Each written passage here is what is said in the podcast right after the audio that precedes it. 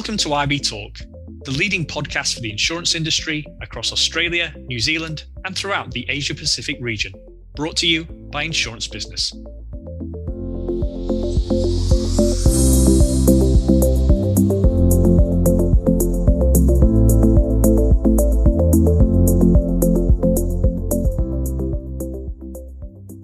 Hello and welcome back to IB Talk. I'm Danny Wood, news editor of Insurance Business Australia. Today's guest is Phil Kewin, CEO of NIBA, the National Insurance Brokers Association based in Sydney. NIBA is the peak organisation for the intermediated insurance industry in Australia, representing about 450 firms and 15,000 individual brokers. Welcome to the show, Phil. Thanks, Danny. It's good to be here with you. Great, great. Now, before we went on air, you were telling me that you've been very busy with a couple of things. One of them is the new NIBA Code of Practice. It's it's already out there, but it's due to take effect in November. What sort of support are you offering brokers, and I guess what sort of issues have they been seeking help on in relation to that? Yeah, I look. Obviously, this is um, an exciting but challenging time. Uh, it's the release of the updated code of practice um, came out on the 1st of March. And as you say, the transition date is the 1st of November this year, which is um, obviously a short lead time, but it was really important for us to, to get these new standards uh, into effect and really get on the front foot in terms of ensuring that we demonstrate that we're, as a profession, that we're self regulating and that we're setting standards that are above the law. Uh, the feedback so far has been um, has been pretty good. Uh, we held three webinars. Um, we maxed out the registrations each time at 500. Of course, not everyone joins the, the webinars, but uh, we've had good engagement. And it's interesting the further that we've gone through, our third webinar, for example, was the, the most engaged that we've had with a lot of questions um, really about the implementation and the interpretation of, of, of some of the aspects. Um, you know, I think a lot of brokers are obviously busy doing what they need to do. And our role is to make sure that everyone is aware of the new code and the new requirements of the code. It's the broker's code, it's not the NIBA code. And it's something that we've wanted to, to set standards for all brokers to, uh, to act in accordance with. Increased disclosure is a, a big focus of this, this new version. I mean, how exactly does that, that work in practice? Yeah, so I, that's a really important thing um, and it, it does uh, flow into the quality of advice review, which includes the review of uh, remuneration, which we'll probably touch on a bit later. Um, but the, the, important thing is uh, commissions has been a, an area of debate for some time, and uh, the one area that people uh, find is a sticking point about commissions is where there's not transparency. So um, under the new code, um, you know, we're asking broke, brokers to disclose uh, the dollar amount of commissions um, for uh, for individual and small small business clients, and uh, that way they'll have a a good, uh, rich conversation with their clients about what they're doing for their clients um, and how they're getting paid for it. So if you look at a lot of the obstacles to commissions, the main uh, issue is if people aren't aware that they're being paid. And so, what we believe is by disclosing commissions to small business you know, clients and individuals, um, then they're aware of what service is being provided, um, the level of that service, uh, what the value proposition is of the broker, um, and uh, and how they're getting paid for it. And you know, we believe that that'll result in a in a stronger, better conversation with the client, um, but also satisfy the need for uh, for full disclosure. Is this new obligation in the code where brokers have to report other brokers who breach the code? Was was that difficult to sell? Yeah, I guess it's been one of the things that's been a bit more contentious. One of the things that brokers often say is they're very frustrated that they see things that go on with other brokers um, and there's no mechanism to actually report that. If they report someone to ASIC and it's a once off um, uh, report, ASIC would not tend to do anything about it unless it was some sort of criminal matter. So this gives brokers the avenue to report those brokers who are not conducting themselves in accordance with the code of practice and not doing the right thing in terms of uh, the profession, and it gives them an avenue to call that out. Uh, now, what we don't see this as is uh, you know opening the floodgates of lots of complaints. It's actually just more of a peer accountability, and so the fact that brokers know that other brokers can um, report them, we expect that that just means that the standard will improve and everyone will ensure that they're doing the right thing. The other item that's kept you up, perhaps, the federal government's quality of advice review. An issues paper is out. What's that about in a nutshell? So the quality of advice review is uh, it's an amalgamation of a number of different reviews, including uh, a review from the life insurance framework and also recommendation 2.6 of the Royal Commission uh, in regards to reviewing the uh, exemptions for conflicted remuneration for general insurance commissions. So, what the government, or what the previous government did, um, was roll that all in together into one review uh, to look at not only commissions, but also the affordability of advice and uh, the accessibility and how potentially it can be made more simple uh, and more affordable um, because we've seen a raft of regulatory reform over the last three years that's intended to be in the best interest of the client, um, but uh, it's questionable as to whether there's been any actual real value back to the end consumer.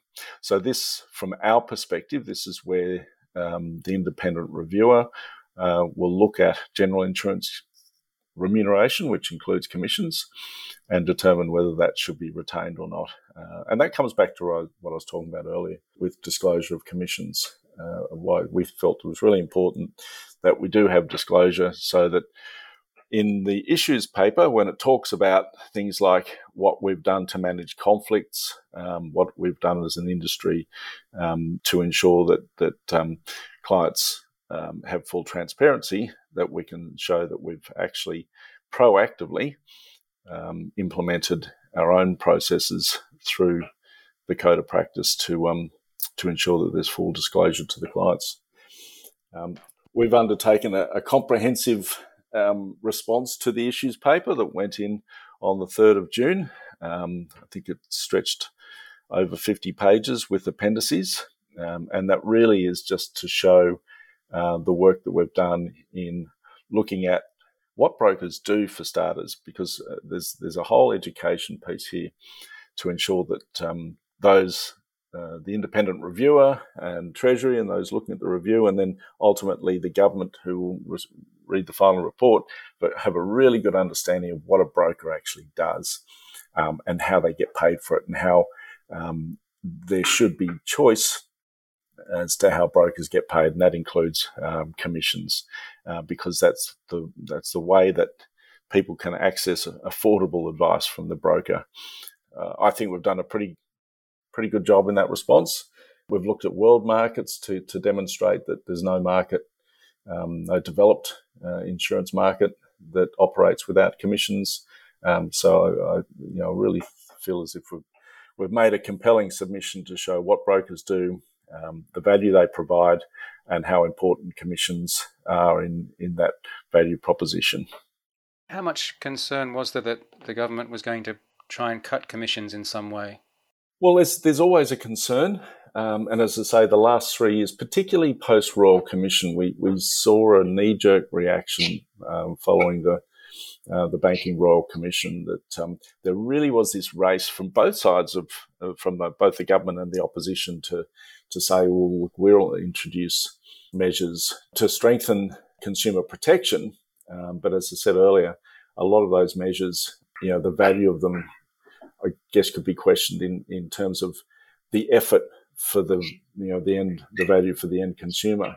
You could say from a broker's perspective, if you looked at the Royal Commission, there were no examples of systemic issues regarding uh, insurance brokers. Uh, there were no examples of consumer detriment as a result of insurance brokers and indeed the payment of commissions.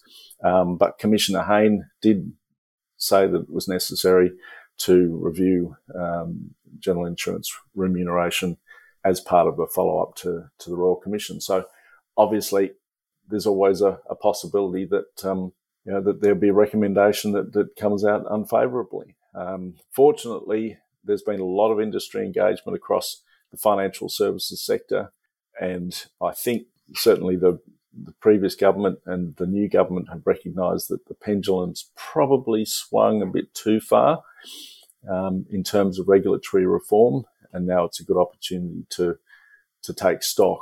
Um, but we didn't want to be complacent. Um, that's why, as I say, we've introduced the code of practice with standards above the law to, to show that as a profession that we can uh, self-regulate, and therefore the government doesn't find it necessary to make radical reforms that will effectively, you know, if removing commissions would uh, remove the opportunity for brokers to provide affordable advice to their clients. Does the recent change in government have much of a bearing on a review like this, or are you generally dealing with a fairly stable government bureaucracy? Well, there is a there is a difference. Uh, the new Assistant Treasurer and Financial Services Minister, Stephen Jones, um, who was in that shadow role for, for a few years, he made it quite clear when he came into the role that he was actually ideologically opposed to commissions. Uh, and, and he was very open about that. But to his credit, he also said, but I, I'm open to discussion and open to debate. Um, and for the last few years, he actually has engaged uh, substantially with the financial services community to understand further the issues. And we've seen him more recently, and we saw that at the beginning of the, the year with um, with uh, mortgage broker commissions, where originally Labor had proposed that there would be a cap on upfront mortgage broker commissions and a ban on on trail commissions. And we've seen that um, Labor has moved away from that position and realised that they um, shouldn't change something um, that's uh, in place where you've got something more than 60% of mortgages introduced by mortgage brokers. Uh, so uh, he's obviously shown that he will look at a matter, investigate, and um, and he's happy to um, to take on more information. And obviously, we're hoping with insurance commissions, uh, he'll take the same approach, considering that over 50% of of uh, insurance premiums are written by insurance brokers as well. So that's that's more than half of the market uh, written by brokers. So it's it's uh, you would think that it's important that the model be retained, but as I say, we can't afford to be complacent, and we'll be engaging with with Mr. Jones, um, with the minister, um, as soon as he's available, because obviously he'd be pretty busy. Everyone, I'm sure he's got lots of letters of congratulations and uh, he'll be he'll be pretty busy, but we'll look forward to catching up with him and and again, as I say, educating him further on the value of brokers. Could that be the silver lining in all this regulatory change and interaction with the government? Perhaps politicians are finally starting to understand what insurance brokers do. Yeah, and look, we've all got a role to play there. That's that, that's the important thing. We we can't assume that everyone knows what we do, uh, and this is why we've embarked on an advocacy campaign, which we want to start to to reignite now that the election's over, uh, because we want brokers to meet their local members. Uh, we want them to introduce them to their local members, to show them um, what they do, uh, to talk about their business, how many people they employ in their electorate, how many clients they serve, uh, what sort of uh, what sort of clientele they have because the more that, that an MP or a senator can understand the business, um, what they do, the better chance they have of making an informed decision in the party room. Um, because sometimes if they don't know anything about something, they'll just could be inclined to toe the line. Uh, whereas if they've got a good contact, a broker, you know, something might come across their desk that talks about general insurance, and they might just say, "Hey, I might, you know, I've, I met Fred. I might give Fred or Anne a call and ask her what this is all about. You know, that ties in with our strategy as being sort of the, the trusted advisor and trusted professional. And we want a good relationship where they can understand what we do, the value we provide, uh, recognizing that, you know, MPs come and go. So we need to keep introducing ourselves to new people. Um, we can never assume that, that that information gets passed on from one to the next. You're you're coming up on your one year anniversary as NIBA CEO. You started last August. How have you found it? It sounds like you've been very busy, but has there been a chance to enjoy what you're doing a bit? Well, every day's been enjoyable. I got handed the I got handed the keys on the first of November actually, so there was a bit of a transition period um, from Dallas, uh, Dallas Booth. I mean, ten years at the helm. Uh, there was a lot to uh, there was a lot in his head. Um, I was told that I had big shoes to fill, and um, the only response I, I had to that was I was just going to buy my own shoes. So from the first of November, look, we've we've had a lot to do. Uh, we've had to introduce the code, uh, which was you know quite a substantial piece of work, obviously, uh, and full credit to the the NIBA board who did a lot of work. You know, most of the hard work was done before I started, uh, which was op- opportune for me. Uh, it was just sort of fine tuning the the remainder of the code. But yeah, we have a very effective board that um, really has the the interests of uh, the future uh, of brokers at heart there's many things that I would like to, to continue working on. Uh, and it's great to see now we're managing to, to, to hold events again. Um, we've got a symposium coming up in October that I'm looking forward to. We'll be updating the, the NIBA constitution, but really the, the focus is on the quality of advice review. And that final paper is due to be uh, released on the 16th of December. Uh, there's data collection going on at the moment, uh, and we're working with Treasury uh, trying to assist in that in that process. You know, from my perspective, uh, I'm really looking forward to engaging with now that borders are open, we're travelling, we're going to events, um, meeting more brokers, and really getting an understanding of some of the challenges. Um, I guess the, the one area that we're all looking at is just the, the the market at the moment and the, the difficulty in placing certain risks. And I'm looking forward to working more closely with um, the Insurance Council um, to uh, to see what we can do uh, because as an industry we're, we're, we are facing a challenge in certain markets and also with natural disasters. So I think collectively with brokers, with Insurance Council, with the government, we've got opportunities to to look at ways we can you know, mitigate against disasters, uh, but also come up with more innovative ways to um, to ensure that that uh, clients can get uh, the insurance protection they need.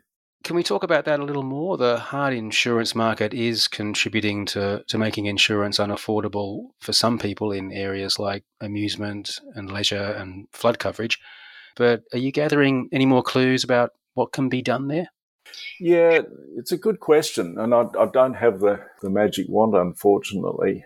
What we definitely are seeing is, is a repricing and it's trying to understand what that pricing looks like and recognizing that brokers play a really good role in helping, uh, helping clients uh, understand their risk and, and reduce their risk. I think we underestimate that in terms of, uh, you know, we're having a discussion with um, the en- engineers the other day through the Business Advisory Council. And what was identified is how brokers can play a role in helping them understand how they can actually reduce their risk uh, and improve their insurance. And I think that's that's something that we can focus on more is um, is in using that that that expertise that that they pick up in uh, in helping their clients to to not just place the risk, but but actually reduce the risk. Uh, but you know, there's going to be a lot of other discussions. I saw Dominic Perrottet, New South Wales Premier, the other day talk about the Lismore inquiry into the, the floods there and consideration around you know, relocating people in, in flood prone areas. And I think that's going to be a, a, a, stronger conversation in the future. It's, it's a bit of a challenge because you, you've got people who've wanting to restart and rebuild, but there's the question mark is should you know we rebuild in the same position where the same thing could happen in a couple of years' time? There's a, a broader discussion there as well. Phil Kewin, thanks for joining us on IB Talk. Thanks, Danny. Phil Kewin is CEO of NIBA, the National Insurance Brokers Association based in Sydney. Bye for now. Thank you for listening to IB Talk. For the latest episodes, be sure to follow us on SoundCloud, Stitcher, and Apple Podcasts.